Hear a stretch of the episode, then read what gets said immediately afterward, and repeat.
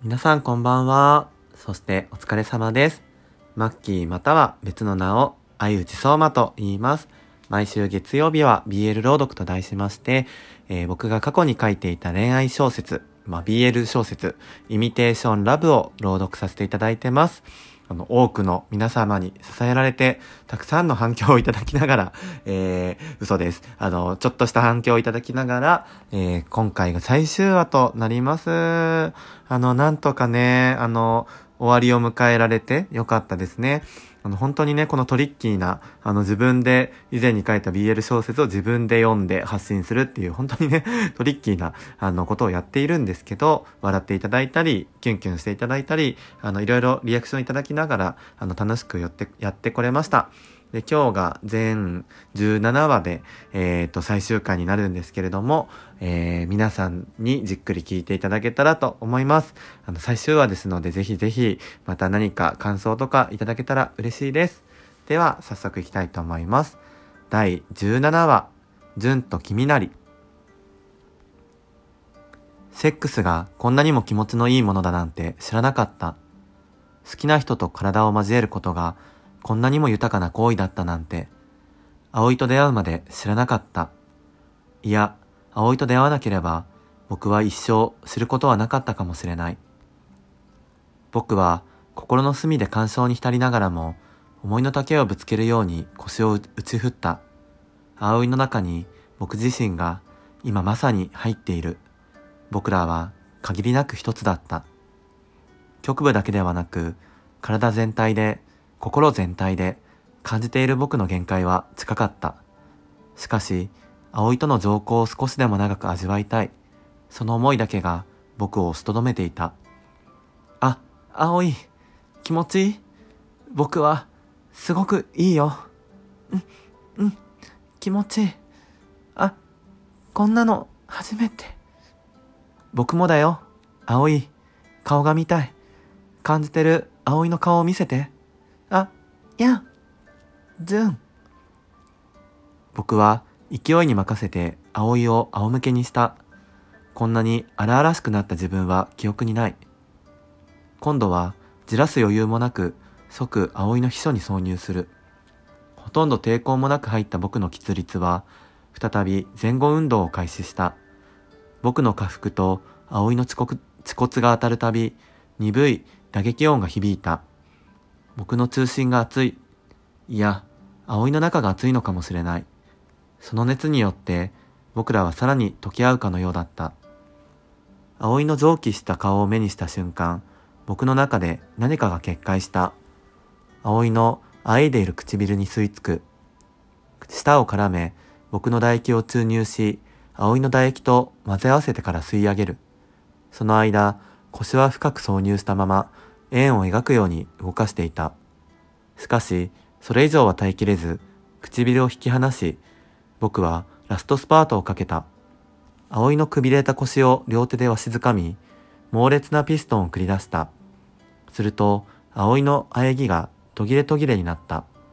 あ、あ、あ、あん、す、すごい。葵、行くよ。中に出すよ。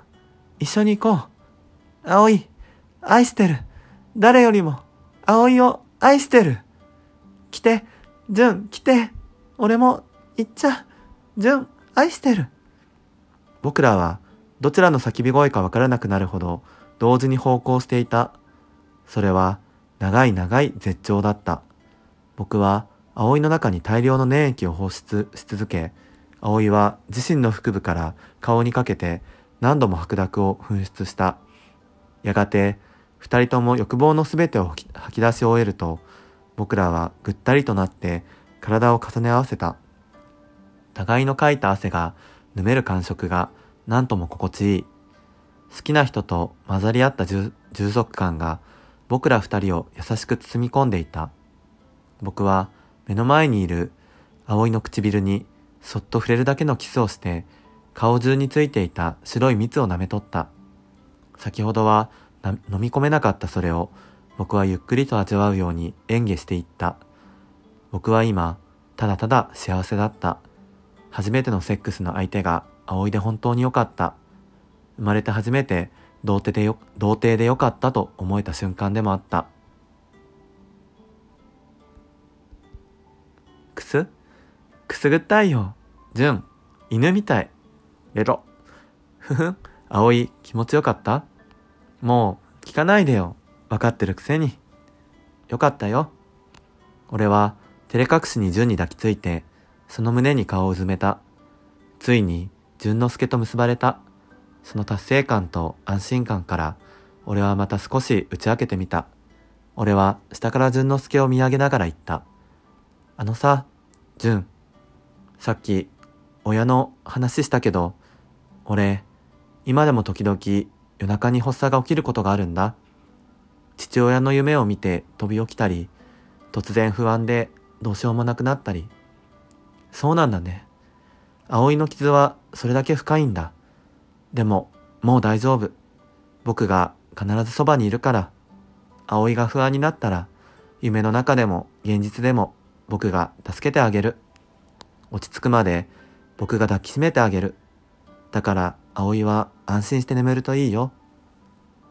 うん。ありがとう。純じゃちょっと頼りないけど、そういうことにしといてあげる。俺たちは顔を見合わせて小さく笑いながら、満たされた思いに浸っていた。すると、淳之介が自然と腕を差し出してきた。俺も自然とその腕枕に頭を乗せた。きっとこの瞬間が幸せというやつなんだろう。俺は確かに今生きている。愛する人と共にいる。今まで受けてきたどんな過酷な運命もこの瞬間のためだったとしたらそれも悪くないと思った。あ、言い忘れてたけど本名は君なりだから。えそうなの？君なり？僕は、ずんのすけが本名、知ってる。てか、うるさい。ちゅ。俺は、ずんのすけを黙ら、黙らせるためにキスをした。そして、この冴えなくてどうしようもない男を、好きな僕もまた、どうしようもないと思った。物語は、ここで終わりになります。後書きとしてちょっとだけショートのストーリーがあるので、このまま読ませていただきます。